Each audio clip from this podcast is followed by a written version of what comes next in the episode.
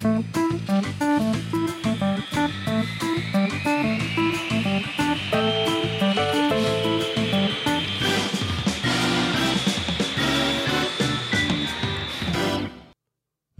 priatelia, vítam vás pri počúvaní ďalšej epizódy aviatického podcastu Klub Aeroklub.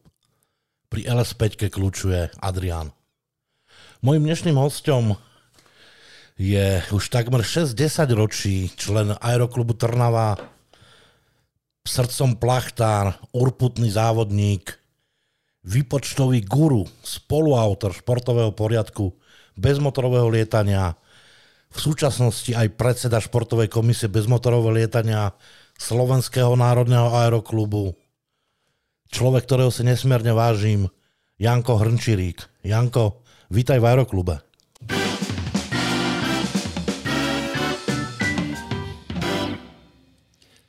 Ďakujem. Stretávame sa v takú smutnú chvíľu, keď sme sa dozvedeli, že pred pár hodinami zomrel náš kamarát, zapálený plachtár Karol Benedikovič.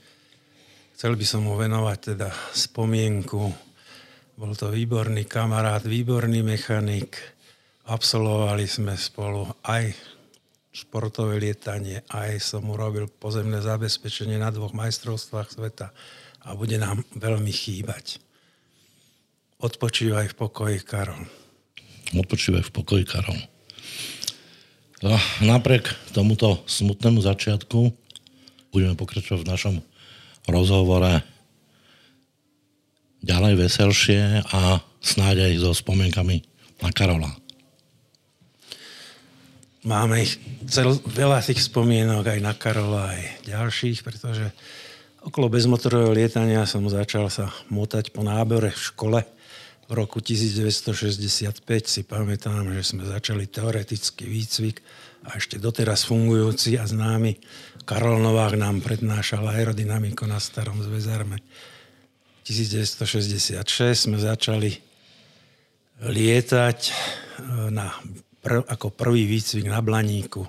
Sme mali jedného Blaníka, vtedy OK 1833, doteraz si ho pamätám. Môj prvý vetroň na ktorom som lietal. Je to teda už 57 rokov, čo sa motám okolo toho plachtenia, takže je aj veľa spomienok. No postupne som spravil základný výcvik, športový výcvik a už ako mladý športovec hneď v roku, ešte v podstate temer ucho, jak sa hovorí, uhul letecký kto nevie, nech si to nechá vysvetliť. Nech to Aby sme tu nepoužívali hrubšie slova. som sa dostal s našimi pretekármi z Trnavy na prvé majstrovstva Slovenska ako pozemný personál, kde ma dali do športovej komisie. Vtedy sa konali majstrovstva Slovenska v leteckej škole Nitra. Neviem ešte, či už bola škola, ale bola tam, asi už bola. Bol tam veľký hangár, kde sa zmestilo do neho 40 orlíkov. No a to bol v podstate aj limitovaný počet na, na závodoch, lebo v tej dobe boli orlici drevené vetrone a nemali rádi, keď vonku na nie rosa padala a vlhko, takže sa hľadalo miesto, kde by sa dali zahankárovať a tam sa dalo teda tých 40 zahangárovať a to bol vtedy počet závodníkov. Vtedy ešte bol ten pretekár pán, Takže sme mu, my ako športoví mladí komisári, čadili barografy, zablombovali, natiahli, zablombovali závodníkov a povinnosť bola vtedy len si ho dať do vetroňa a zapnúť na zapnúť. ten Za to spomínam, lebo potom, keď som sa ja dostal na závody a vyhral som disciplínu a vytiahol som barograf, ktorý som zabudol zapnúť, tak som mal nula bodu. to už na mojich prvých závodoch, čo som lietal v Partizánskom na memoriáli Makarenkovom, No takže odtedy som v podstate takmer každý rok, pokiaľ ma nevyradila vojenčina alebo choroba, bol na nejakých závodoch jedných, niektorých dvakrát rokov a buď teda na tej strane organizačnej, v organizačnom štábe, alebo ako závodník. Prípadne som bol na niektorých závodoch aj na jednej, aj na druhej, pretože ešte pán Hrebeňár z Prešova pri ktorom som začínal, ma vycvičil v tých výpočtoch plachtárskych, takže som bol celkom žiadaný za výpočtára na závody a išli sme v podstate od tých začiatkov, keď sme pekne násobili a delili ručne na papieri cez kalkulačku na páku, čo doniesol vtedy z práce člen aeroklubu Hory, už nebohý Libor Budovič. A tak až sme sa dostali po programovateľné kalkulačky, kde sme si vedeli niektoré úkony naprogramovať a zjednodušiť. Zjednodušiť. Až v 94. som počítal svoje prvé majstrovstva Európy v klubovej triede, čo som robil výpočtára na písičku so svojím programom, ktorý som krvopotne napísal. A povedz nám niečo o tom programe. Čo to bolo zač? V Pascale bol program, bol veľmi podobný ako týmto, čo teraz počítame. Vyvíjal sa program, kde sa teda hodnotí tia závodníci podľa toho, ako rýchlo uletia stanovenú trať, alebo v prípade, keď sa im nepodarí obleteť trať, tak kto ďalej záleť. Aj zmiešané, niektorí doletia, niektorí sedia, tak tí, čo doletia, sa im počíta rýchlosť body a ďalnosť. A už bol vtedy vyvinutý určitý e, vzorec na tie výpočty. Zvlášť sa počítajú body za vzdialenosť, zvlášť sa počítajú body za rýchlosť a potom sa to celé e, spočíta dohromady. Následne, keď vymysleli, že sa bude lietať ako v klubovej triede, to bola myšlienka taká, že ten rozvoj technického vybavenia tých vetroňov začínal zrychlovať a v podstate skokovú zmenu. Témer dostalo, že tá výkonnosť vetroňa skočila odrazu ľudko hore. A e, vlastne celá kopa dobrých, kvalitných vetroňov vlastne nebola schopná konkurovať.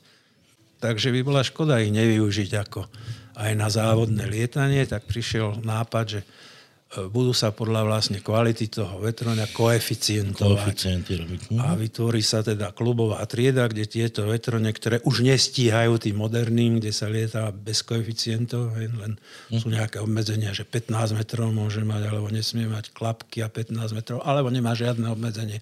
To sa volá voľná trieda. No tam sa lieta len v tej triede a žiadne koeficienty, tak tu sa vymysleli, že sa bude výkon koeficientovať.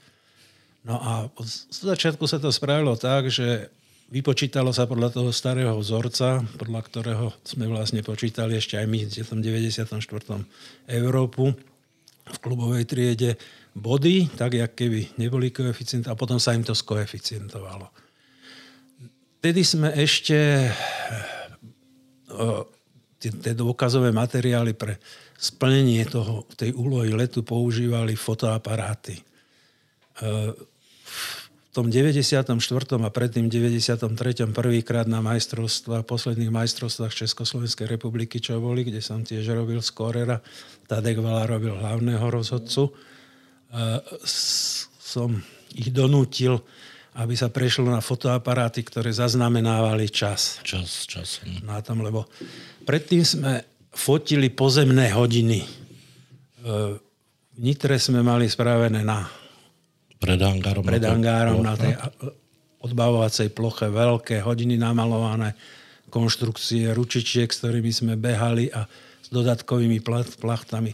Ručička nám obehla za 15 minút, sme s ňou obehli vždy polohu, čo dám 15 sekúnd sme mali presnosť a, a po 15 sekundách sme vytýčovali ďalšiu plachtu. Podľa tých počtu placht sme vedeli, že koľko od otvorenia hodín je a tiež to bolo náročné na obsluhu.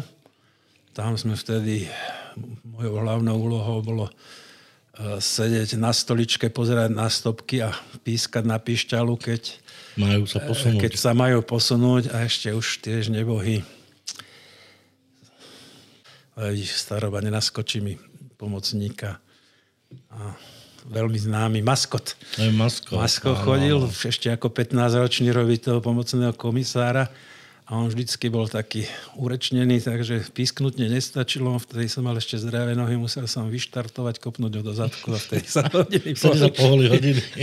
takže to bolo tak trošku úsmevné, ale bolo to náročné a ešte náročnejšie to bolo prečítať z toho filmu, keď tam z nejakých 1500 metrov To odfotí. to odfotil ten ja som bol aj v tých komisiách športových československých a pamätám, aké boli diskusie. Tam prišiel, myslím, že pán inžinier Černý prišiel vypočítal, že aký je to malý úhol z tých tisíc metrov, že to není možné rozoznať na filme a Ivan Lednár tiež už nebohý mu neveril a spravil tie hodiny a potom fur vykrikoval. Nedá sa prečítať. Pozri, dá sa. Ale tak to už sme, to už sme v, tom, v tom čase, keď sa keď sa to všetko fotilo, ale skúsme sa vrátiť. Vrátiť nazad. Na začiatok, že, Dobre, tak že tým, poviem tým, tým počiatkom toho športového poriadku, že ako sa začali tie súťaže hodnotiť vlastne? Záznam o polohe vetroňa, že kde bol, sa robil len na určitých bodoch, kde boli živí komisári s tými delostreleckými ďalekohľadami, telemetry, ktoré sme používali tam som bol tiež celkom dobre zacvičený. A vetrone museli klesať pri odlete, aby sme identifikovali do tisíc metrov a s tým telemetrom sa dalo prečítať krásne, veľké číslo musel mať napísané na, na krídle dole, ešte sa dávali biely podklad a dalo sa prečítať, že kto je. Ten od ďalekohľadu diktoval tam zapisovateľovi, čo sedel. Čas. A ako už Janko Česnek hovoril, trasírku sme mali s dvomi šnúrami a ten so sekundami sa díval a povedal, že teraz a ten so stopkami mm-hmm. a s papierom tam zapísal čas odletu. Mali sme čas odletu. Následne sme mali nejaké otočné to bolo body. Cestu, cestu pásku to bolo pod tisíc, hej? Áno, pod Dobre. tisíc metrov. Potom musel priletieť na otočný bod, kde sa rozviezli komisári, buď lietadlami alebo autami. Obyčajne sme išli s autom za zapriahnutým transportným vozom, lebo sme tam museli až do večera čakať bol stanovený čas, že povedzme do 5. budú otočné body otvorené, dovtedy sme tam museli čakať, alebo sme správ, bolo ťažko, nebolo mobilo. Keď bola po ruke telefón, tak sme si zavolali na letisko, či sú všetci doma a vtedy sme mohli ísť. A ešte sme mali aj povinnosť za to volať, že či, nielen, že či sú všetci doma, ale a že či nesedí niekto poblíž nás, alebo to, to mm. sme cestou domov brali. Čiže to bolo také združené. Áno, áno. Snažili sme sa to využiť. Alebo od toho komisára doviezlo, doviezli uh, lietadlom na tom. Hej. Na ten, na ten otočák. A boli ste tam aspoň viacej, aspoň dvaja, traja, nech si pokecali? S autom, alebo... keď sme išli, sme boli minimálne dvaja, mm-hmm. vždy aj traja sme boli. A ten šofér a komisár a prípadne ešte jeden. S lietadlom väčšinou len jeden, lebo voze treba z námeťaku a keď si nahodil bedňu s ďalekohľadom, tak už sa nikto nezmestil, lebo s 205 hej treba na letisku pod vežou Sliači som bol s 205 som s nebovým Rudom Lesajom a tam doviezol vtedy ešte sa ľudne mohlo, nič sa nedialo, mohli sme nasliať. Do Bojnej ma doviezol dlhoročný náčelník z Ružomberka s Meťakom a, a podobne sme sa Roz, distribuovali po otočakoch. Áno, a treba z, e, z Nitry sa radosne lietalo ako veľmi často sa lietala e, partizánske e, Radošina a v Radošinej sme mávali na zemi vytýčený znak za krčmou, kde končí železnica, neviem, či tam je, ešte bola tam krčma. A to bol náš obľúbený otočný bod, lebo za krčmou sme chodili meniť znak, ktorý slúžil na to, že ten závodník okrem toho, že tam priletel a my sme ho identifikovali, potvrdili, ešte si zapísal aj ten znak pre prípad, že by sme ho nezachytili. Ne, nezachytili, no. Aby mohol dokladovať, že, že v tom bol... čase tam bol takýto znak, áno. No, lebo to ma zaujíma, lebo ja by som si hneď tam zdriemkol na tom, na tom otočáku a čo, keď niekoho nezachytili. Za to bola tá Radošina no. zaujímavá, lebo ten telemeter, ten ďalekolát sme mali v záhradke krčmi postavené a čapované pivo bolo. Mm. Čiže netrpeli sme nedom, len šofér tam sa, šofér, sa hneval, že my sme, komisári, sme si to pivko mohli dať. Mohli. Áno, to dobré. No, to, čo sa pýtaš, nebolo také zúfale, lebo taká zaujímavá, že jak tam si ležal treba, lebo že keď si bol niekde v mhm. poli pri ceste, tak uh, samozrejme, že si si láhol. Že... Áno, tak, tak bolo najlepšie vidieť asi na tú oblohu. Ale je taká zaujímavá, že tie orliky vyhrávali jak orgán. Normálne mm-hmm. si počul. Že ide.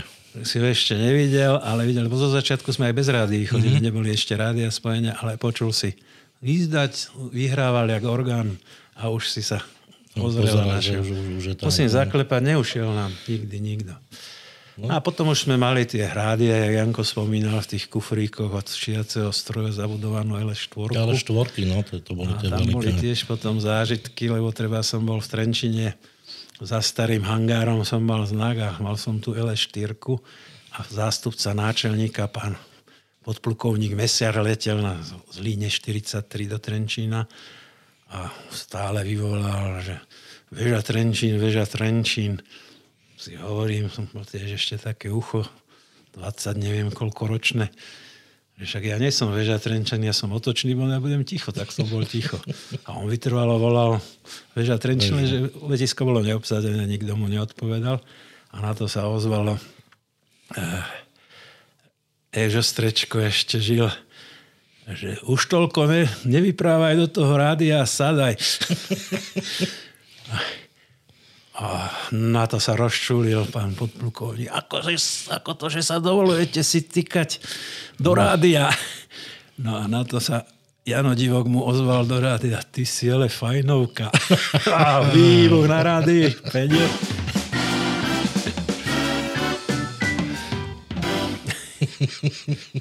Tak sa do ňom pustili. No, do, no do ja keďže som ich počúval, každý ja som ich po hlase poznal, že kto je kto. A teraz si pamätám doteraz, že Jano Divok práve prilietoval na čočný bod, mal štartovný znak 28 mm-hmm.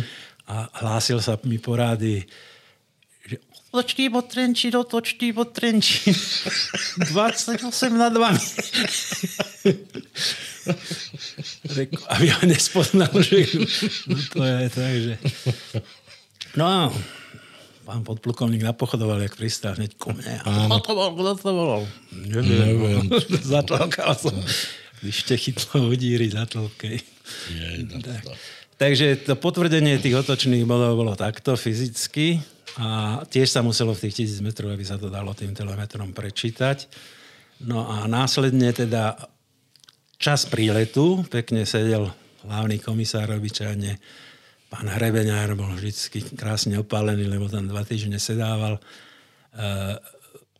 Na slniečku, e, spokojne. Na konci leti, zo začiatku sa to dávalo na stred letiska, tá páska, ale v rámci toho vývoju bezpečnosti príletov sa prišlo na to, že vhodné by bolo nakoniec na prach dráhy, aby sa mohlo rovno pristávať, lebo takto e, priletel nízko niekto cez tú príletovú pásku a dráha za ním bola už na nič a pred ním bola krátka, tak začal tam robiť manévre nízko nad zemou a keď ich bolo viac, už to bolo celkom nebezpečné, tak sa prešlo na koniec dráhy, kde sa opäť vytýčila trasierka, dve šnúry, tam sedel ten vrchný komisár, díval sa cez šnúry, mal tam niekoho, kto mu písal štartovný znak číslo. Bol aj ďaleko ale tam prilietávali tak nízko. To je videl všetko. No. Voľným okom sa to dalo čítať, len nestíha aj stopky pozerať, mm-hmm. aj zapísať musela byť taká... Tak asistenta, pomocníka nejakého. Takéto tam, delenie no, práce. Áno, áno. Jeden sledoval čísla, jeden písal, jeden diktoval, čajne traja.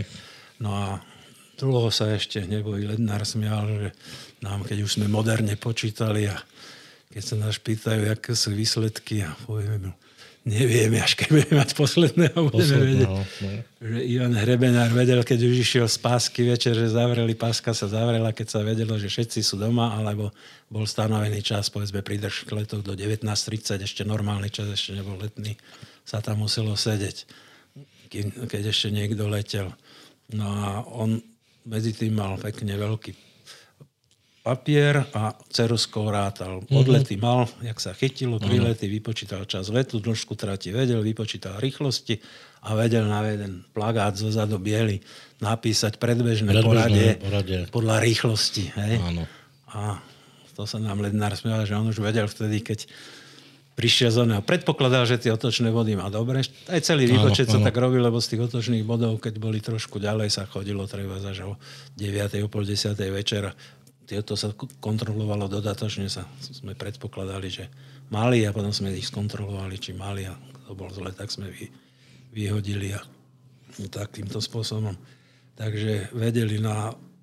Teraz už po novom nevieme to povedať, dokiaľ nemáme jeho fyzický záznam jeho letového zapisovača, lebo z toho bereme údaje, údaje ako doklad. Áno, áno, jasné. No následne potom z, toho, z tohoto ručného sa prešlo na fotenie.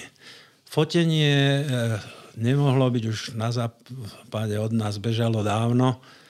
My sme mali, aj máme zákon ešte o fotení zo vzduchu a vtedy sa veľmi prísne sledoval. Napriek tomu, že už vtedy družice fotili tak, viem, pamätám si, v 70. 1974 som bol na základnej vojne a náš veliteľ roty behal z fotky z americkej družici že pozrite, je mi tu aj hodnosť vidno. No, a naše úbohé fotky, ako sme nesmeli fotiť, lebo mali veľkú špionážnú hodnotu. Ale na, nakoniec na dlhé dobíjanie sa podarilo to, to povoliť, že nám povolili, ale museli sme prísne, jak ste spomínali, pod dozorom filmy evidovať do knihy previazanej tak, jak aj sa teraz. A likvidovať pod dozorom kontra. E, došiel sám podplukovník s kontrášou. S kontrášou. Vždycky a li, likvidovali sme. Negatívy. Negatívy. Chvíli nám to vždy trvalo, kým sme vyvolali a kým sme to vyhodnotili a potom sme ich až mohli ničiť, keď sme už mali vyhodnotené, takže medzi tým mu tam trošku ulievali pánovi podplukovníkovi a veru, keby sme aj jeho boli spálili od tej desatej. Ani si to nevšimne možno.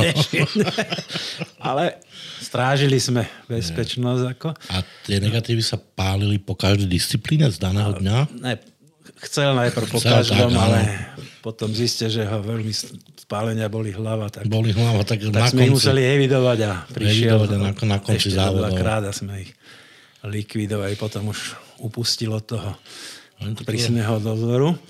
Zaujímavé, no, zaujímavé pravidlo toto. Vznikla tam zaujímavá ako situácia, že teda mohli sme už fotiť. Uh, ono sa postupne uvoľnili tieto, ne, to, boli, to sme prvý raz mali tak prísne, potom zistili, že nenafotíme nič, ale to sme zistili potom aj my, za chvíľu to idem povedať, lebo vtedy nebohý Karol si zobral za úlohu, že vybere nejaký fotoaparát z našeho strhu, ktorý by nám vyhoval na tie fotenia.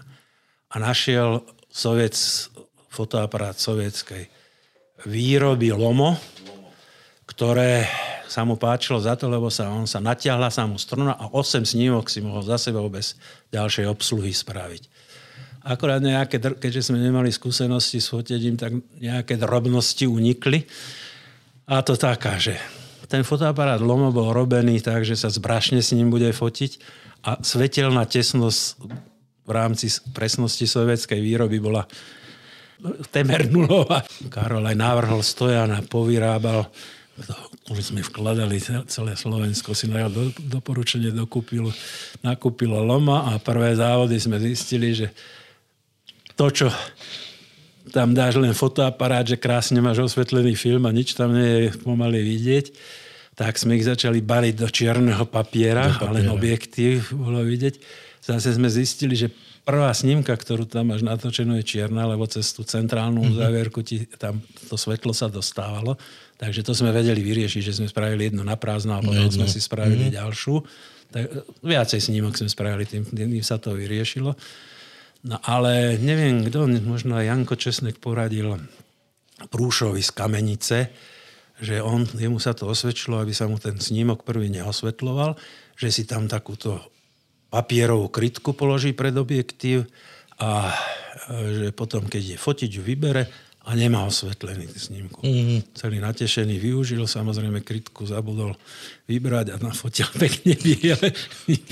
No, v takom prípade bolo 0 bodov za disciplínu. No, no, a no. Keďže bolo viac takýchto rôznych zábav osvetlených a tak ďalej, tak vznikol veršik, že lomo, lomo, lomičko, vyfotíš mi hovničko.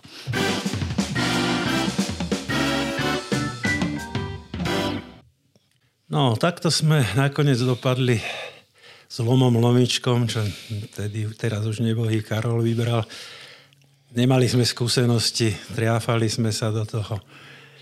A aj s tými hodinami. Ivan Lednár, čo vymyslel pred Nitr, to bolo síce pekné pred to letisko, že robievali sme súťaže aj na iných letiskách, napríklad v Partizánskom. A také monštrum stávať tam bol problém, jak boli tie hodiny nitranské. Tak tedy mal Marian Kumorovič ako vyštudovaný elektrotechnik nápad, že použijeme cyklický kód. Tak a ja som sa učil, že čo je to nebolo síce Google, vy si môžete vygoogliť, ale my sme si to pozreli. V podstate dá sa, my sme dospeli k piatim znakom, piatimi znakmi sa dá pomerne dlhý čas opakovať znaky, ktoré sa nezopakujú. Takže sme si ich nakreslili a potrebovali sme teda, že budeme meniť plachty. Mm. Joško Kúnik vtedy ešte bol tiež aktívny komisár a keď sme chystali tie, tú súťaž v Partizánskom, tak on vymyslel, že však majú kože veľké, z jednej strany biele, z jednej strany hnedé a pripravila miesto plachet takéto kože, ktoré keď sme preložili na polovicu, boli hnedé, nebolo ich vidieť na snímku a keď sme ich roztvorili, tak takže sme mali miesto hodín krásny cyklický kód. Poďme ešte detailnejšie trošičku si o tomto povedať, že koľko sme mali plache, na akom priestore to bolo umiestnené, alebo vôbec neviem predstaviť teraz. 5 plachiet, asi 6 metrov dlhých. Mm-hmm. V podstate sme mali vedľa seba paralelne umiestnené. Sme mali nejakú jednotku, dvojku, mhm, trojku, mm-hmm. štvorku, mm-hmm. peťku a povedzme pri e, otvorení hodín sa otvorila jedna plachta. Áno. Následne potom sa otvorila no, o, povedzme minútu sme dávali alebo presnosť merania sme mohli len takú, ako sme si minútovú vtedy zhruba dovoliť, tak po minúte sa otvorila druhá tretia, potom sa a tak ďalej. To a sme museli nakresliť. Áno, áno. A ten cyklický kód má tú vlastnosť, že on automatizácie ho využívajú mapy karnotové a tak ďalej, a kde je to základ tam, že nezopakuje sa v podstate dlho s tými keď chceš dlho, aby sa nezopakal, dáš viac tých členov, ale s tými piatimi sme, myslím, boli schopní temer 3 hodiny fungovať. fungovať, alebo 2 hodiny obyčajne stačili. Hodinu Čo na odhľad úplne, úplne stačilo tam. Stačilo. No a e, taká perlička bola, že teda nakoniec aj tento, keď už boli fotoaparáty s časom, jak mm-hmm. Výho išiel ďalej, Áno. tam som, mne som v Československu podarilo pretlačiť, aby sa fotilo s fotoaparátom časom, aby sa nemuselo na zemi s hodinami behať. A hlavne to bol problém prečítať na tých filmoch, mm-hmm. keď mhm. trošku pohol krídlom pri expozícii, ak to rozmázol. A to rozmázol a bolo vybavené. A bolo vybavené. A dávať im nuly, alebo sme im dávali o, o, otvorenia hodín mm, čas. Áno, áno. Nebol ani pretekár spokojný, ani nám to nerobilo dobre. My sme komisári vtedy spokojní, keď je spokojný závodník a od radosti nám aj pivečko zaplatí. Áno, tak. áno, to. Takže nebolo, nebolo to OK, takže uh, hodiny s časom, so záznamom času na film už boli vo svete, ale u nás ešte sa nepredávali. Tak sme ich teda, robili sme posledné spoločné majstrovstva Československa v bezmotorovom lietaní v Dubnici ako predzávod pred majstrovstvami Európy klubovej triede, kde som na tých československých robil rozhodcu aj výpočtára a na Európe robil Tadek Vala, hlavného rozhodcu, ja som robil výpočtára a vedel som, že medzinárodná ostuda, keď budeme tam s hodinami, hm. tak sa mi podarilo vtedy s firmou Fomej spraviť zmluvu, že každému, kto požiadal fotoaparát časom do dvoch týždňov dodajú. Mm. A s tým som doputoval na Československú komisiu a povedal, že žiadam, aby sa fotilo na majstrovstvách Československa s hodinami so záznamom času. Prvý argument bol, nedajú sa u nás dostať. Vyťahol som zmluvu a oznámil som, že všetkým aeroklubom som rozoznal, rozoznal toto oznámenie, že do dvoch týždňov, keď si objednajú moju hodiny, ho, ho, s časom, tak sklapli a povedali áno. Niektorí si kúpili Fomej a ja som mal, fungoval dobre Dokonca jednému Rakúšanovi som pol závodov s nimi zachránil mm-hmm. ako na majstrovstvo Európy, že som mu strčil do ruky, že nech si svoj drahý dá niekam. Mm-hmm. Nebol až taký drahý, ten fomy lacný nebol v tej dobe, mm-hmm. tiež to bola polka výplaty, mm-hmm. ale uh, nebolo to zase nekonečne drahé, ale pokúpili si aj drahšie a inakšie a fotilo sa. A tam ten záznam času odletu lebo prílet sa stále klasicky meral cez pásku, museli tam komisári sedieť a chytať prílet, štartovný znak. Čiže dvaja, traja tam museli byť, aby sa to stíhalo, stopky a tak ďalej.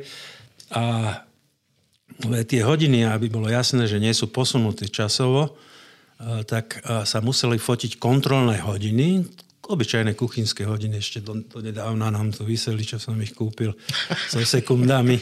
Na, sme dali na tabulu, do ktorú sme napísali dátum, číslo úlohy, jaká je, hm. aby bola identifikácia. A e, závodník musel so svojím fotoaparátom odfotiť dvakrát za sebou hodiny a to tak, že prvú snímku mal od 55. do 0. sekundy a druhú snímku mal od 0 do 5 sekúnd a v musela mu mysleli minúty na hodinách sedieť s minútami na... Čiže bolo sa treba naučiť nastavovať ten čas, čas na foťáku, na foťáku odpáliť na sekundu. A to si pamätám, že to ma skoro Gabi Kabeláková zbila toto v Trnave na dvojsedatlovkách, keď si nevedela to nastaviť. Fotoaparát mala kvalitný dráhy, tak ho mi ho nechcela dať do ruky, mm-hmm. tak tam hruba hodinu bojovala, kým to nastavil. to nastavil. A to si pamätám aj ja a tam boli s tým problémy. Toto malo také maličké tlačítečka na to nadstavenie tých hodiniek a boli... No, no, bolo tam. Nerobilo sa s tým asi Tak aj teraz, keď nám treba hodiny nastaviť, maturujeme, čo treba stlačiť. Áno, áno. A to bolo na fotoaparáte, to bolo obdoba úplne. To. No to bolo na tej zadnej stene, tam sa to nejak premie... No, áno, áno, bolo to celkom ako maturita, bolo si to treba nacvičiť. No a hlavne zosynchronizovať. Tie naše kuchynské hodiny aj Európu odfotili, lebo tam sa tiež fotilo s fotoaparátmi s časom. No a prilety sme chytali časy na páske. Na páske. Tam bolo celkom veselo, aj keď nás tam slniečko vypekalo, vy, vy toto, ale chodil ten starý pán Kava, chodil nám pomáhať vtedy lebo bol zvedavý, kto bude prilietávať, až tam sa zišla celá skupina zvedavcov no, na koniec dráhy. vždy, vždy pekné pri no. tej dráhe. A prílety nízke a koľko rázy sme tam trpli, že či vôbec doletí. Aj už keď sa teraz lieta s týmito letovými zaznamenávačmi, tie na sekundu chytajú čas a polohu, takže tam tiež tie prílety sme sledovali bez toho, že by sme boli na páske a v riety sme videli, jak zostal na strome v susednej záhrade pred letiskom. A videli sme aj záchrannú akciu, lebo to bolo talianské letisko Riety, je vojenské. Hasiči patria pod vojakov a to je ich. Oni, tam sme boli my ako plachtári na návšteve na tých majstrovstvách sveta.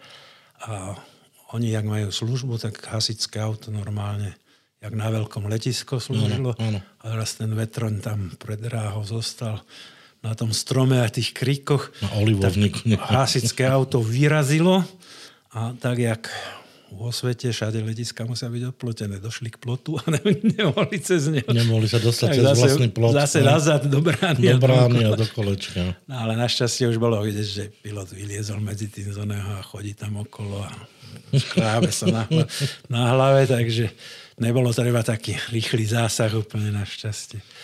No ale uhli sme zase z toho fotenia tam, že už sme fotili s časom, fotili sme tie otočné body z toho sektoru, ktorý je z vonkajšej strany, povedzme, keď je trojuholník, tak jednou, jednou traťou prilietávate, od, od, od jedného otočného bodu odlietávate na odletový. A presne na symetrickej strane uhlu máte výseč 90 stupňov, ktorej máte odfotiť. Čo tiež nebolo také celkom jednoduché. Chudák už je tiež nebohý Joško Zajac, ten sa aj skončil so závodným lietaním, lebo Zásvet si to nevedel. Aj sme mu to do mapy kreslili, tak jak si to tu teraz pupy kreslí do mapy, že tu odtiaľ to musíš fotiť. Áno, kreslím si to, či, či, či to dobre pamätám. Mal špeciálny talent mal, že vždy to z tej opačnej strany odfotil. odfotil. A to nemal uznaný otočný bod, lebo bol presne z vnútornej strany No, nebol v sektore, no. no. takže bral chudák tie posledné svoje závody, furt bodov za to, že mal zlý sektor. No. Boli aj na majstrovstvách Európy som mal, tam sme mali zase perfektný katalóg, vypracovaný s motorovým lietadlom, polietali, dali zo severu všetky snímky tých bodov vybraných a tam sme dávali ten sektor tak, že aby mali stále z jedného smeru, väčšinou zo severu, aby sa to dalo vyhodnocovať poriadne. A napríklad v Čaci boli dva, dva mosty, ako, a jeden bol zakruškovaný, že a ten severnejší most, čo bol, ten bol ako tam, len bol na fotke. Áno. A myslím, že Šved mi to doniesol odfotený ten spodný a horný nebol. A vtedy športový poriadok hovoril, že keď chýba ten bod určený na fotografii, tak sú za to trestné body. Myslím, že 50 mm-hmm. bodov trestných. Tak som mu dal trestné body, tak za chvíľu zapochodoval za ním so s trénerom, s, nie s trénerom, s riaditeľom, eh, nie riaditeľom sa, no jak sa to volá, Kapitán. Kapitán, kapitán tým, sa to volá. Ja som bol tiež trikrát kapitán. Aj Zuzka. Aj Zuzka bola no, som bol s ňou. S juniormi v Segede sme boli pred troma rokmi, tuším. Spolu. A ja som jej bol prvý raz tam kapitánom. bol prvý dôstojník. Zuzka ano, bola kapitánka. Ale keď Zuzka tam lietala na majstrovstvá Slovenska žien ako prvá. Áno, tak žena si... Slovenska prvá a zatiaľ bohužiaľ aj posledná, čo bola na majstrovstvách sveta. Vlastne nie. Na juniorkách už bola Vicky Divoková. Už bola na majstrovstvách sveta, ale na ženských bola zatiaľ. Zachraňujú to. Spiska to zachráni nakoniec. Uvidíme. a No ale sme uhli z toho, čo sme vlastne hovorili. No, vidíš, sme sa za, zablúdili sme. No nezablúdili, však v zúdolia temno od nejako vyjdeme von, ale kde to, o čom to bolo vlastne? Počkaj. Rozprávali sme fur o fotení, o fotení s časom. Áno, a došiel reprezentant so svojím kapitánom, Áno, lebo odfotil áno. len jeden most a druhý mu chýbal. Som mal taký prehľadač mikrofilmov, tam som im to strčil ten negatív, ukázal, otvoril som ten katalóg a ukázal som, toto je toto a my sme potrebovali toto. Keď viem po anglicky dobre, tak toto, toto oni pozreli, pokývali a ošli. Takže dohovoríme sa, aj keď nevieme po anglicky. Len treba robiť výraznejšie a pomalšie. Hovorí, to sú skúsenosti aj iných.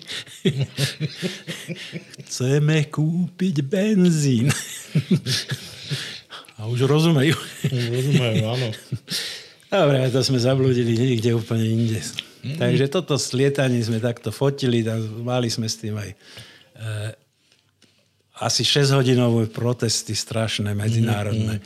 čo aj ovplyvnili športový poriadok. Vtedy bolo vymyslené tak, že, športov, že športový poriadok, že teda doteraz to funguje tak, že keď sa niečo nepáči závodníkovi, tak kapitán môže prísť povedať riaditeľovi, mm. že toto a toto sa mu nepáči, tento prešetrí a povie mu, že e, nevybavujem, alebo opravili sme a je pokoj. Keď e, akože negatívne odpovie, tak ten môže kapitán zaplatiť stanovený poplatok, dosť vysoké dávajú tie poplatky, aby neotravovali furt A následne to rieši žúry medzinárodná.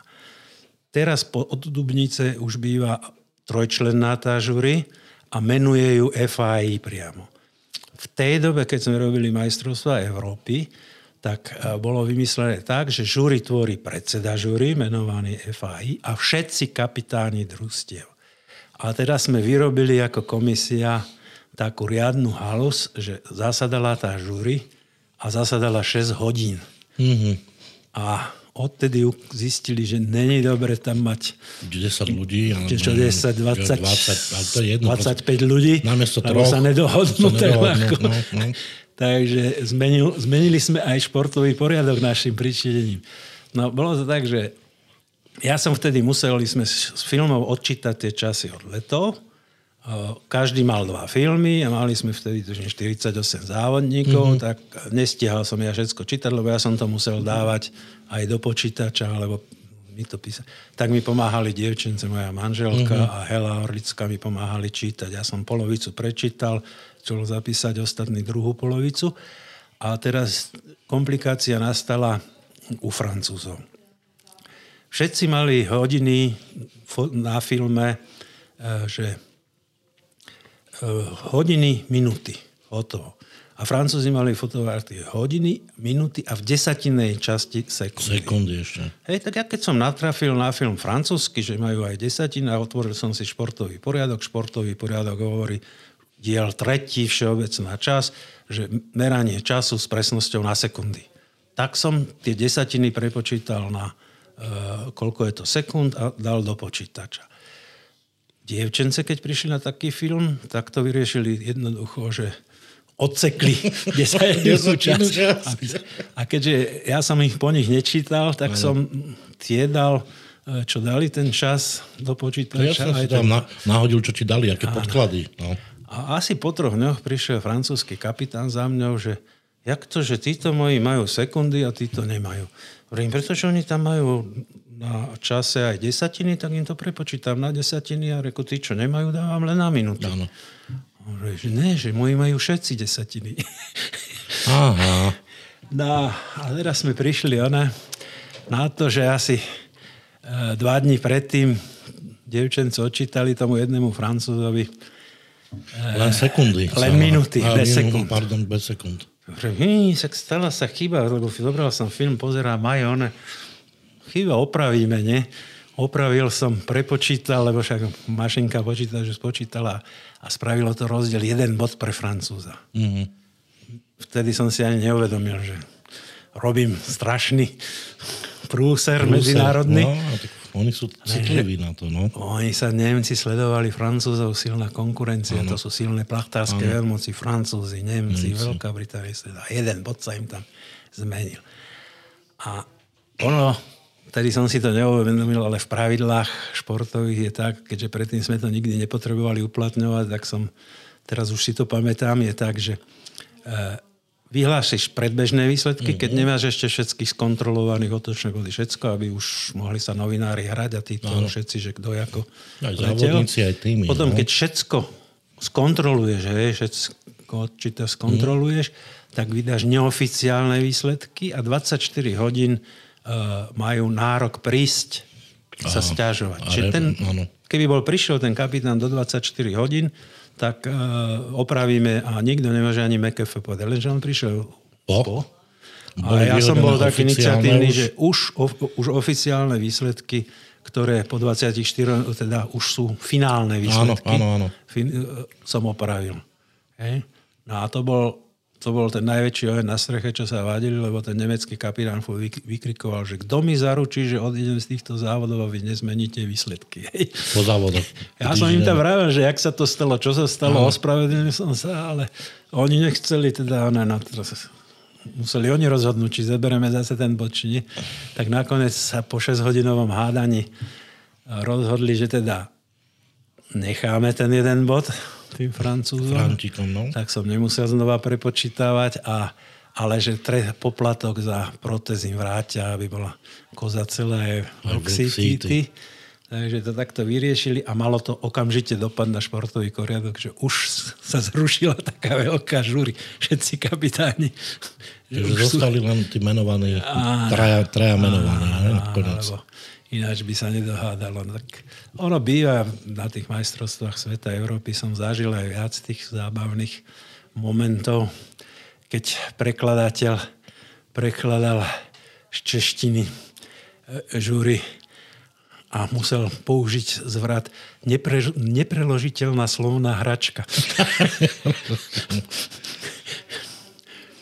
Pretože výrok toho pretekára vypočovaného bolo len 3 bodky. Áno. Točí 3 km za páskou. Takže nepreložiteľná slovná hračka. No. Všeli, čo sa udialo aj na tých majstrovstvách sveta, aj na tej medzinárodnej veľkej súťaže, čo už tuším 16.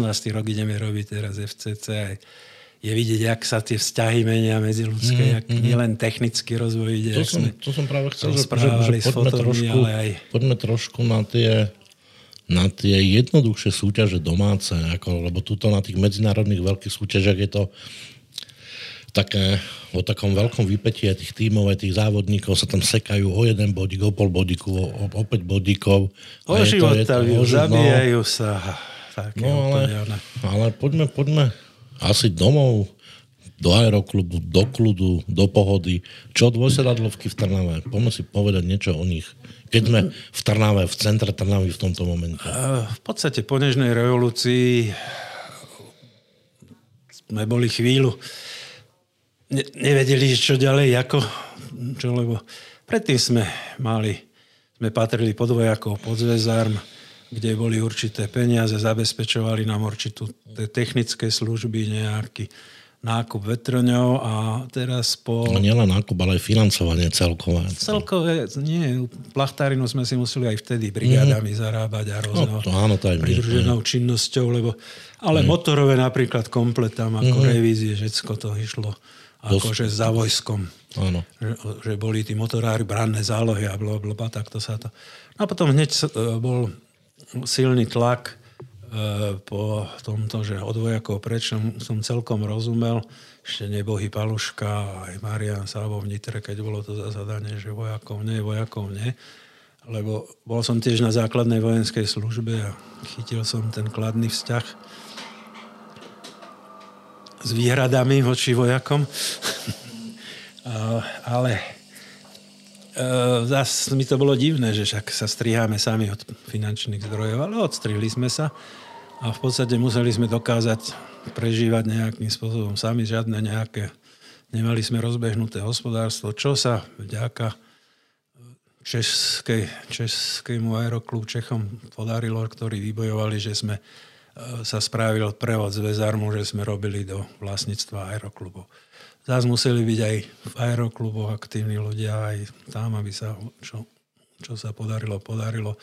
Obe celé naše bezmotorové lietanie je na nadšencoch, ktorí aktivisticky robené a kde sa v nesprávnu dobu ne, nestretne taká časť, tak veľmi ľahko zanikne aj za tých priaznivejších čas ten aeroklub, čo sa stalo aj v tom 66. keď som začínal chodiť, že treba z Dunajskej strade vtedy zrovna nebol žiaden načenec, čo vyťahol. A teraz opačne môžeme sledovať, že po revolúcii, po trošku tej uklepaní vznikli aj letiska tam, kde predtým neboli. Ako, že tí nadšenci si dokážu nájsť rôzne cesty a držať to a bez toho to v podstate nejde. No a... Bez tých ľudí by to bolo stratené vždy, proste. Jasné.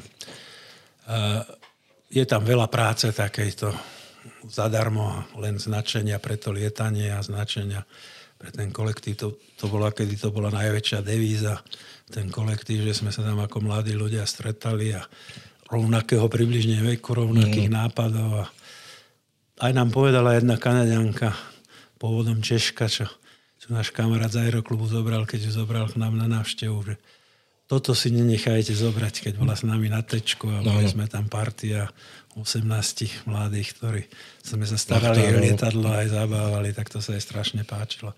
A nechali sme si to zobrať. Zase po tej Európe sme boli pozvaní, som bol pozvaný ako pozrieť na návštevu toho aeroklubu, čo som ho zachraňoval s tým fotoaparátom, mm-hmm. nás pozval, tak sme boli Maria celé pozrieť, zobral som aj Elamikulu a tam nám ukázali, že čo to, aké lietadla majú, čo majú. A oni mali v aeroklube približne 4 vetrone, jednu lečnú a za hangárom som vtedy napočítal 28 vetroňov. V strane ako, ako, súkromných. Ako súkromných. A ukazoval som mi, pozri, toto aj nás čaká takto postupne, že či chceme, či nechceme, tá ekonomická situácia nás takto dotlačí, dotlačí k tomu. No. Aj sa to stáva už. Ako, chvíľu to trvalo, kým začali ľudia nejaký príjemať a mohli si dovoliť aj koničkov nejakých financovať. No ale zase sme utiekli od športového lietania. Máme sa vrátiť. Dvojsedadlovkám. Dvojsedadlovkám. Takže e, tiež to bol nápad vtedy moje dva dôvody bolo, bude to treba platiť a vymyslel som si, že keď budú dvaja vo vetrone a podelia sa na polovicu, tak to bude menej boleť. A druhé bolo, že som vyliezol z vozíka a mal som e, čiastočne ochrnutú nohu a letecký lekár mi nedovolil samému lietať. Tak rekol, ale ja som chcel súťažiť, tak rekol, spravíme dvojesedadlovky. Tak som vypracoval propozície, spravil ekonomický rozpočet a predložil to na našu radu. A na podiu celkom ako nadšenie členovia aeroklubu uh, sa hlásili k tejto myšlienke, že budeme robiť súťaž. Vymyslel som to, že to budeme s blánikmi, dvojsedadlovkami robiť, lebo to bol celokový, alebo je celokový vetroň ktorého sme mohli, lebo hangárovacie priestory sme nemali aj v Nitre, ktoré sme mohli kotviť. Tak ešte žijúci Oskar Kozár tedy vybudoval kotvište pre blaníkov, tam mohutné s betonovými, zabetonovanými kotvami. Pripravili, snažili sme sa kem pripraviť ako elektriku, toto len nakoniec sa to vyvinulo tak, že tí, čo prišli, si zvolili kemp inde, než sme mysleli, kde sa im lepšie páčilo. Ale slúžia tam tie prípojky elektriky zase k tým prístavbám, čo sme spravili, ale to je len taká perlička. Ale už ten kem, aj majstrovstvo sveta v modelárov boli tak v podstate ten nož, čo mali tí prví na dvojsedelovkách, že tam sa im páči kem, tak aj títo majstrovstvo, to bolo plnota predzahradka, keď vieš, mm-hmm, pred budovou kemp, kempových vozov a tak ďalej. Takže to sme všetko tu... Dá sa tam kempovať dodnes? V podstate no nie je určené jak kemp, ale... A keď tam dojdem s minivanom, tak tam môžem kempovať. A pichneme ťa vola kde. No, tam k nám, lebo tiež v rámci na nejaký... tlaku mojej manželky sme postupne ako...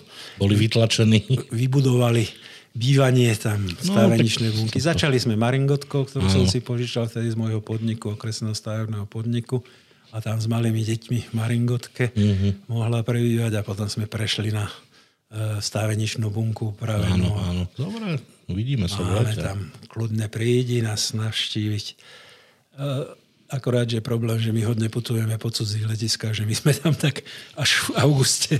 Nevadí. To, polovici augusta, lebo... Stretneme sa niekde inde na nejakom inom letisku. V apríli začnú súťaže koncom mm-hmm. apríla a obyčajne... S čím, s čím začíname? S Pribinakapom tento? Pribinakap mm-hmm. začína, tam si to zabezpečujú sami. Ako. Mm-hmm. No a teraz sa vrátim k tým dvojsedadlovkám, že teda som spravil, vyšlo mi v tej dobe 18 tisíc korún, že taká dvojtyžňová akcia bude stáť aj s vlekmi, aj s týmito tohoto.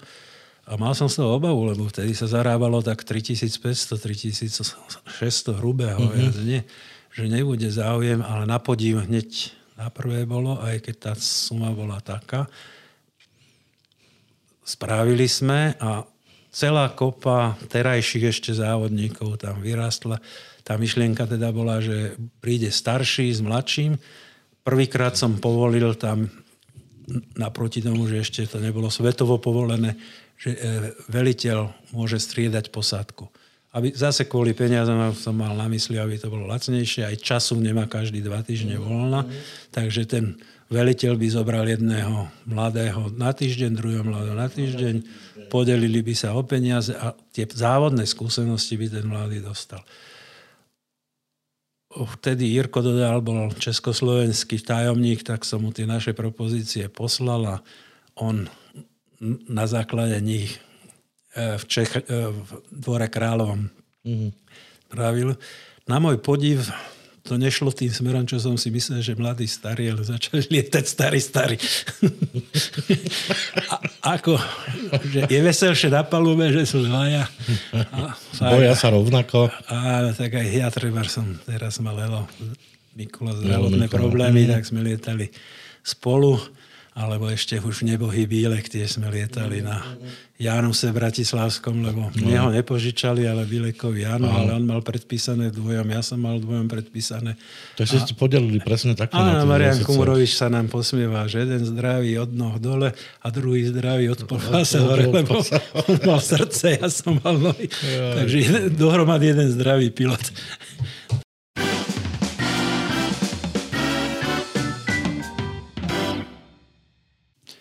No, takto sme s Oldom polietali zo pár ročníkov a sme nejaké vyhrali na tom Januse, lebo popravde povedia, ten Blaník a Janus je skokovo niekoľko generácií, aj keď ten Janus Bčko nie je niečo vynikajúce, ale tá skutočná rýchlosť pri klzaní, že som letel s tým 170, ale to letelo tak vyzeralo, že blaníky stoja vo vzduchu a klesajú a my sme ich zo spodu predletli a zmizli im vpredu pred nosom. Takže Ale v tej dobe? Bol zážitok. V tej dobe, keď boli Jánosy, tak boli len dva v celom Československu, ak sa nemýlim. Áno, jeden bol v reprezentácii a jeden bol v Bratislave. Bratislava, Bratislava si ho strážila, takže, jak som spomínal, už veľmi ako neboli prístupní ho požičiavať. Tak už po rozdelení Československa som požiadal čes, trénera Československa, teda už českej reprezentácie Jarda Vacho, čo by mi nepožičal ten Janus reprezentačný. No požičal, prenajal, aby som sa správne vyjadroval, lebo už sa išlo za peniaze všetko. Ako. No a Jarda mi povedal, že opýta sa riaditeľa a zavolá.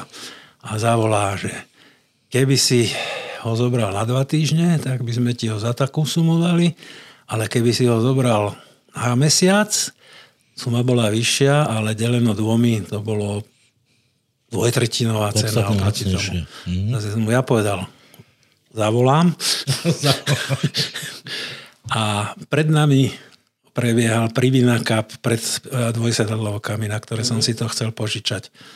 A e, tak som volal do Martina Braňovi Jesenskému, že je možnosť si prenajať Janusa za takých a takých podmienok a že či by teda nešiel s tým na poli, že odlieta Pribina a ja odlietam dvojsedadlovky. Tak povedal, že áno, že ide do toho. Tak zase som volal nazad, že kedy si môžeme pre neho prísť. A on mi hovorí, že Trandiak nemám, lebo sme ho predali. No, reku, ja už to za tie roky poznám. Keď sa to má prelietať aerovlekom, budú vrabci chodiť po zemi, že mraky na zemi liať a tak ďalej. A kde, kde bol ten Janus v Čechách? V Moravskej, Moravskej Trebovej. Mhm. No ale teda, dobre, vyskúšam, čo sa dá. Tak som začal zisťovať, som bol za riaditeľom toto colnej správy v Trnave, že jak, jak sa dá vetroň previesť na toto, tak som dostal všelijaké vysvetlenia. Zistil som, že za riaditeľom som nemal chodiť, že mal som za tou dievčinou, čo tam vybavuje tie papiere, že tam mi presne povedal, že riaditeľ to, tie postupy celkom nevie. No ale v podstate bolo treba uh, colne odbaviť. Moravskej Trebovej colne odbaviť na Slovensku a zaplatiť colnú zábezpeku. To takýto cirkus Áno. vetra. A celnú zábezpeku chceli 800 tisíc. A reku, kde ja zoberiem 800 tisíc? Aby ako... Netušil som, ja som žiadny cez hranice neprevážal. Tých 800 tisíc ti zase vrátia, keď prevezeš ten tovar no, nazad. To je... No. A potom som zistil, že to funguje tak, že sú špediterské firmy, ktoré za teba dajú tých 80 mhm. tisíc, ale parádne úroky ti. Áno, naučtujú za to. Naučtujú. No. Za ten mesiac tedy účtovali za tých 800 tisíc 3600 korún, si pamätám. Bolo rok. Ale to už sme vedeli zvládnuť 3600 proti 800 tisíc. No len teraz som to potreboval odtiaľ prevliesť a teda zase chlapci z Aero vtedajšieho už neexistuje agroletu Trnavského, to boli nebohý Rudolesaj bol môj, jak by som povedal, to boli moji Karol Novák, on, Rudolesaj. Prstevníci. Nie, to boli mm. moji mazáci, mazáci na vojne, by sa povedali. Ja som bol 15-ročné ucho a oni už boli 19-20 roční a už nás učili práce na letisku, no, chodiť po krčmách a tak ďalej.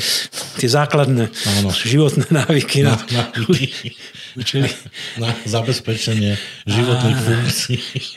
Áno. Takže e, som Ruda poprosil, že mám takýto problém. Hej, problém, šmelákom mali čmeliaka z parku.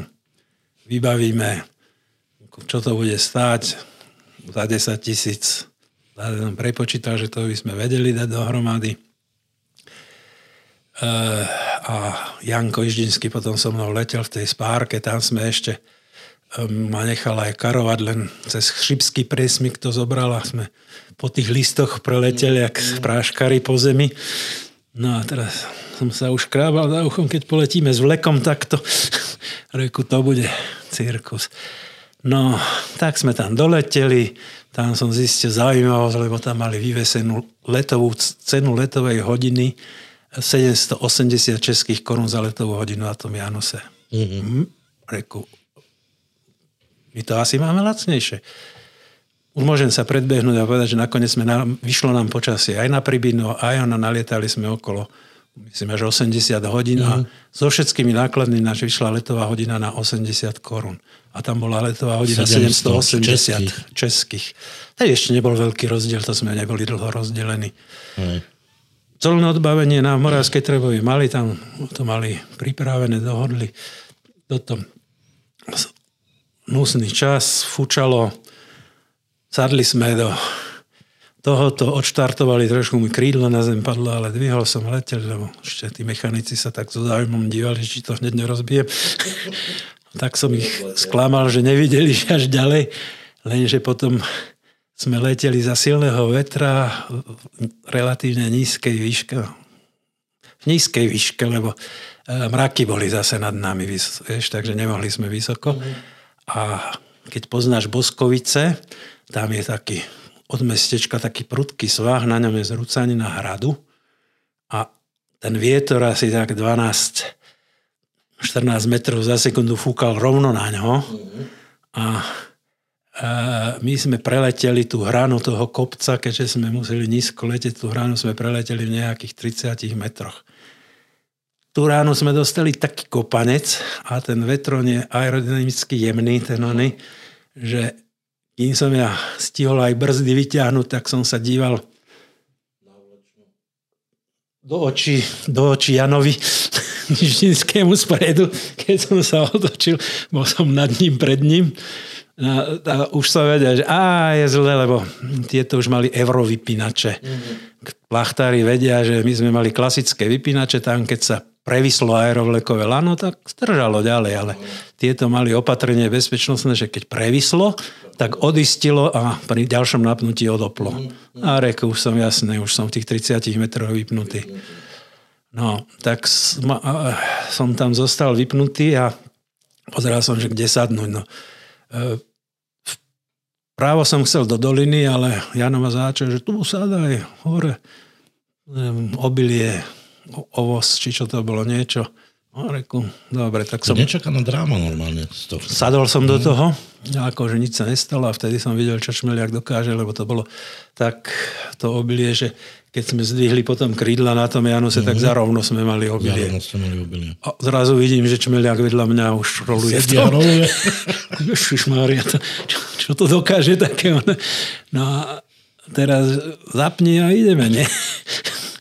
Zapli, skúsili sme s krídlom na zemi, neexistuje z toho, ono ho nedvihneš krídlo. Krídlom na zemi, asi v tom mobili, že to nešlo. Potom som si vyskúšal, že aj z vysokej ďateliny, z vyššej ďateliny stačí, aby mala 25 cm, 20 cm, už nedvihneš to krídlo uh-huh. toho Janusa odtiaľ. Takže ešte sa tam priplietol nejaký divák, tak tomu sme dali krídlo držať, ale nešlo to. Tak, Jano, zase sadol a vraví, letím do Moravskej Trebovej, to sme boli asi 70 km od, mm-hmm.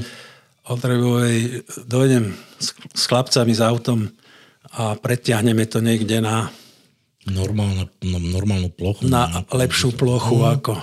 No, takže zaletel, chlapci zobrali 1203, došli na bale na 1203, ale 6 chlapcov, Jirka Štepánek im velil, Pretisli sme to z toho obilia na trošku lepšiu plochu, ale keď som videl Jirka Štepánka, tam vraj Jirko, ty máš na tom viac naletané, prelet to ty nazad do Moravskej sadol, odštartovali, preletel uh, to tam, tak sme s Jankom tam prespali. A na druhý deň teda som, keď už som s tým Jirkom bol, hovorím, prosím ťa, reku, uh, zase má byť zle počasie, ty si skúsený, ani reprezentant český, poď, poď so mnou, eh, ja ťa dám z Trnavy s autom nazad, pod na výlet. Takže prvé sme teda súhlasil, sadli sme prvé zistiť, že ten padák, čo ja som donesol, že to je starý, veľký, že no, on utekal, zobral padáky z ich aeroklubu.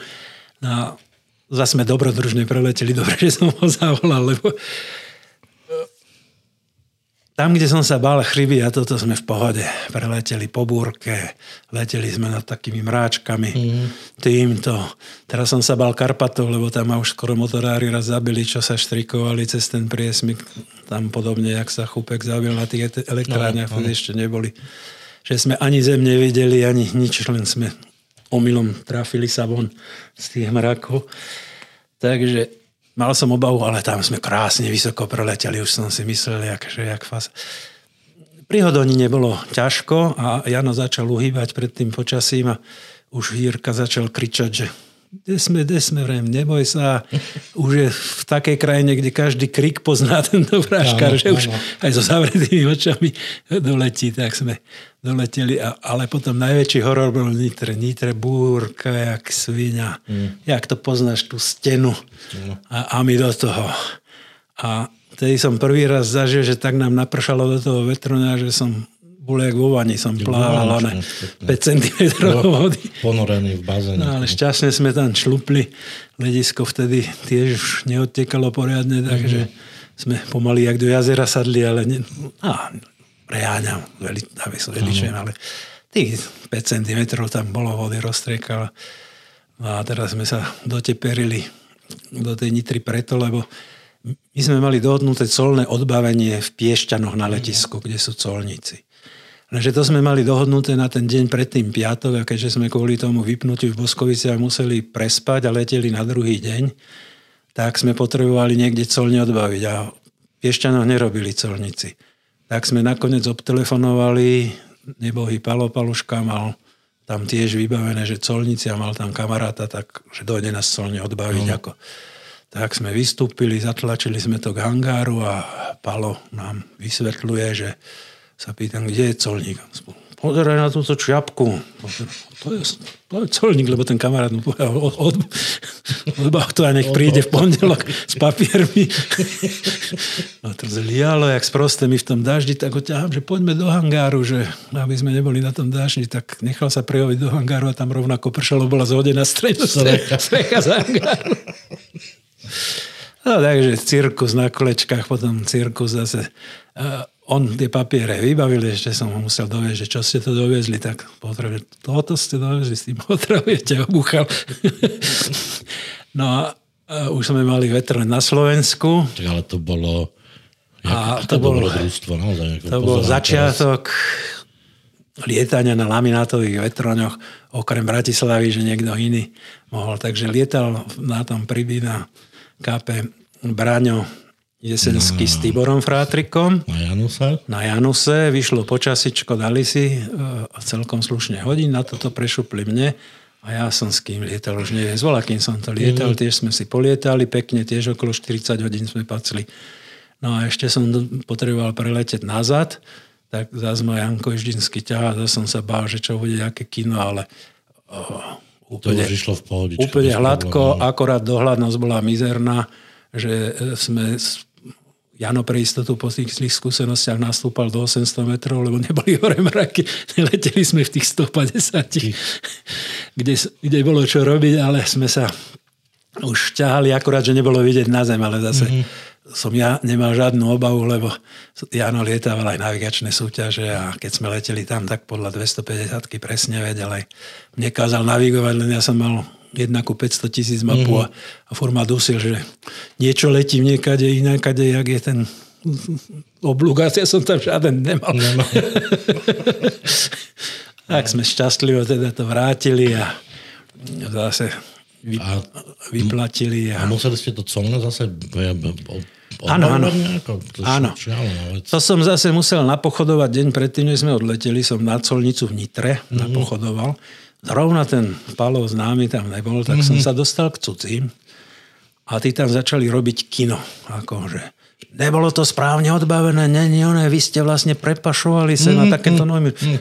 Ja, čo ja viem, že... To, som ja som, čo mi povedali, ja som mm, robil toto. A sa zobrali, išli donútra, takto mi zo dva razy z tej kancelárie prišli vynadať do tej, tejto a potom vyšiel ten jeden tolník nasratý. No, dohodli sme sa kartón Malboriek a fľaša konaku to spraví. Už aj sa mazal do potravy.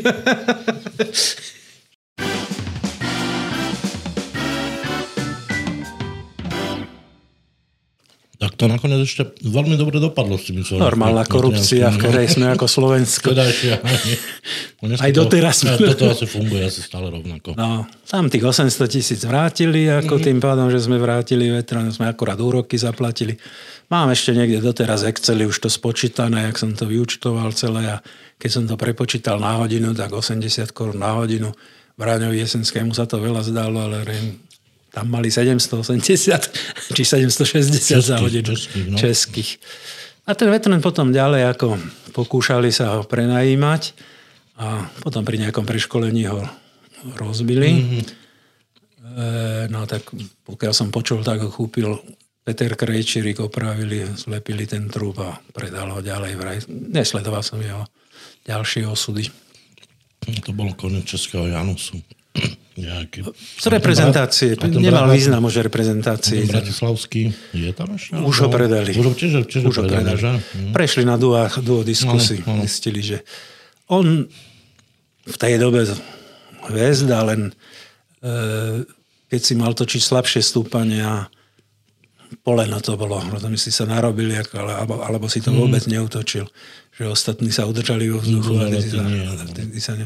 Keď bolo trošičku slušnejšie počasie, tak si cestoval. Teraz majú naši kúpené súkromne Janusa C, mm. to je 20 metrový a to z letovej vlastnosti je ďaleko príjemnejší ako príjemnejšie bola. No. Mm-hmm. S tým už aj rozbité stúpania otočíš. Tak... No tak ten vývoj je, je dopredu. No, takže... samozrejme nedá sa to porovnať s Arkusom a čo sú ASG 30 1 alebo 32 to a už aj tento český začína konkurovať tá dvojsedadlovka. HPH, či jak sa volá Shark, robí idú, naši sú prihlásení na majstrovstva sveta s takým Paločerný, s e, Lukášom Benedikom. Mm-hmm. Tak uvidíme, či s ním pôjdu a jak sa tam umiestnia. Ale Krejčirikovci narobili české rekordy vo sedadlovkách, nám by s ním veselo. Nie je to len vetroňom, ale aj tými pilotmi tam. Čo... tak úspešný projekt potom. Vyzerá, že áno. Lebo začala, začala byť celkom obľúbená táto 20-metrová uh-huh. trieda. trieda, že nie si sám, je ti tam veselšie. Hovorí, že o strach sa delíte na polovicu. Na poradíte sa navzájom. O radosť sa máte dvojnásobnú, lebo ste dvaja. Vôbec celé súťažné lietanie je o radosti, lebo tešíme sa, keď nám to dobre vyjde a zase, keď nám to nevinde, tešia sa druhí, že, že nás porazili. no tak súťaženie je o tom asi. No, dosť dlho trvalo, kým nás začala stíhať tá profesionalizácia v športe, mm-hmm. takže bolo to naozaj o, o radosti, ale už sa objavuje aj tu profesionáli, už Francúzi boli občanskí zamestnanci no. a strašne hodiny vedeli nalietať, lebo to mali ako povolanie. Poliaci kávu vyťahol ako, a vlastne ho živí, aby mohol lietať tam mesto Bielsko Biala, myslím, že drží nad ním ruku. Ruku. Hm? A finančne. Tak on je dosť dobrý reprezentant. No. Je, on je tam veľká hviezda. Uh, Janovic tiež ho uh-huh. drží ten kamarát, čo je solventný v podstate e, ho zamestnáva jak inštruktora a mm. platí aj v Namibie. Teraz viedol ten kemp tam a chodí, dojde teraz tiež lietať na Pribinu. Je prihlásený aj na FCC, do, mm-hmm. ale neviem, či to bude opakovať, lebo vtedy ešte sa Pribina neohlásil, takže sa prihlásili na toto, ale oni dlhé roky už chodia na tú Pribinu, jak sa rozbehlo nová Pribina. To, pritom som bol tiež, keď sme to po tej nežnej revolúcii rozbiehali, lebo v rámci toho, že sme všetci boli ako, neboli celkom zorientovaní, netušili, čo bude, nevedeli poriadne, tak e, sa nám podarilo udržať len e, dvoje súťaže, tie dvojsadlovky, čo sme už spomínali, to 15 ročníkov, tam sa nám podarilo ešte od mesta získať slušnú dotáciu, tým sme to v podstate umožnili lacnejšie fungovanie, fungovanie ostatným. A majstrovstva Slovenska áno, sa nám podarilo udržiť, že sa ne, neprerušilo, ale postupne, ak sa všetci orientovali, tak začali sa obnovovať súťaž, lebo Pribina už za socializmu bežal ešte ako s orličkami a potom mal pauzu a teraz sa vtedy Vlado Foltin s, s, dominom. s Dominom rozhodli, že to rozbehnú, tak tie čo, všetky... Čo sa im aj podarilo kvalitne. Prvé propozície som im pomáhal e, zložiť dohromady, lebo predsa len som mal nejaké skúsenosti mm-hmm. už 10 ročia vtedy zo súťaži. A e, to, čo hovorí, že sa podarilo, tak aj ja som čumel, aj Vlado čumel, že jak, jak sa to rozbehlo. Na, na, na a v podstate, že sme hovorili, tak e, v podstate to prikladal tomu, že straf, trafili termín že cestu veľko, veľkonočnú sme v podstate nelietali, my sme za socializmu boli radi, keď sme 9. mája zlietli, lebo sme museli robiť všelijaké previerky a všetko ano. možné, kým sme mohli začať lietať. A e, teraz sme nelietali, tak sme ani poriadne netušili, že vlastne tuto mávame takéto dobré podmienky v tom apríli mm. e, na lietanie. A to trafili dobre počasie, lebo súťaž spraví dobre počasie, potom ti závodníci aj odpustia nejaké ne, chybičky, chybičky keď si dobre zalietajú. A hneď sa podarilo, rozbehlo sa, potom hovoril mi, Ťapušik mi hovoril, že ak tí Nemci sem chodia len kvôli tomu, aby si dali vlek za turbo. No. Šmeliakom vtedy lietali turba, vlekali a bol to zážitok. To 9 metrov za sekundu, jak nič. Stúpa, Boli rýchle vleky. Bežne sa stúpa 2 až 3 metre maximálne. Takže dal som sa ja pár vlekov za týmto turbočmeliakom, takže to bolo. A neskutočné počty, hneď prvý, na prvý ročník sa prihlásili. Ale zahraničných účastníkov proste. Nemcov strašne veľa. Plný, plný grit. Ako. A vtedy som si ešte s vládom pomaly dopisoval, že eh, jak som videl, jak sa to plní, to tam zmestíte, vy máte veľké letisko, že vybav len tú rolu vedľa, že dohodni s družstevníkmi, že tam budú môcť sadať, keby volačil, lebo vedel som z tých hromadných pristání aj z Orlikov, mm-hmm. že potom už začne byť plocha malá, keď, malá, už, malá. keď už veľa naraz pristáva. Ale nepotrebovali to, myslím, Nikdy sa to asi nevyužilo. Nevyužilo. Nakoniec sa. Dá sa to poukladať a začalo to perfektne fičať a kým to COVID ne, nezastavil. Nezastavil zase. Aj počasie to občas raz sa stalo, že Snehuliak závodníci hovorili, áno, no. že bol som už na veľa závodoch, ktoré prepršali, ale na prvých závodoch, čo presne žili. ale napriek tomu, napriek tomu ten Pribina Cup si našiel to svoje pevné miesto v tom športovom poriadku, ako o európskom by som povedal. Taktiež dlhú históriu mal me, ma, memoriál Makarenko v Partizánskom mm-hmm. tiež bol prerušený týmito našimi prechodom z jedného systému do druhého a potom e, sa zase zval Marian Sabo starší, že to idú obnovovať, či by som sa nepridal ako tak som sa pridal, aj sme so Zuzkou tam lietali na Blaníku vtedy, alebo s Katkou, so Zuzkou tuším. A Marian sa volietal s mladším Marianom mm. na Blaníkoch tak sme to zase znova tie, rozchodili. Tie, tie rodinné klany. Ako Áno. No a potom sa v Martine rozhodol e, Joško Kožár, uh-huh. že spraví, tak tiež so mnou komunikoval, tak som mu posúdzoval propozície toto. To tam, fatu, tam bolo fatu, krásne fatu, vidieť, uh-huh. že e, z tej strany závodníka, keď sa díva na tú súťaž, tak niektoré veci unikajú, sa mu zdajú, ako že idú same od seba. Áno. Ale keď si na tej strane organizátora, organizátora tak vieš, čo to dá robotiky. To všetko... Ukoriguješ tak, aby to išlo. Aby to išlo, aby hej. Išlo. A keďže my sme mali skúsenosti z tých e, dvojsedadloviek, už sme sa ostrieľali, že čo všetko mm. treba, tak sme prišli ešte s našim terajším e, predsedom aeroklubu Horníkom. Bol tam ako lekár. Prišli na ten prvý Fatraglide a sme to sledovali toho Joška, že pozri, na toto zabudol, na toto zabudol, toto mu bude horeť, toto, toto mu bude horeť. A on ešte... A to tak na teba vyskakujú tie veci. Áno. A on ešte taký hrdý, ako že on bude súčasne lietajúci riaditeľ. No, riaditeľ. Áno, áno. Čiže fa, Fatru, Fatru začal Jožo robiť? Jožo začal robiť mm. a prvú, prvú disciplínu letel a potom zistil, že, dá sa, sa, horela strava, horela prvý deň dobehol za mnou aj za Marienkou, Zuzka, Katka bola malý, že štartovú smenu, či mu nepôjdu pomôcť robiť, tak mu robili časomeračky toto štartovnú smenu, sme požičali naše céry a tak jedlo mu vybuchlo. A tak, tak, jak sa robí.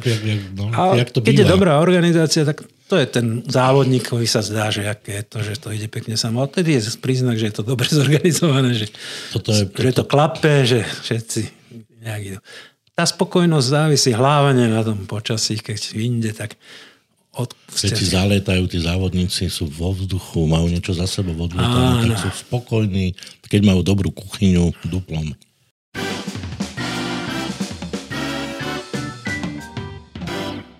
Priatelia.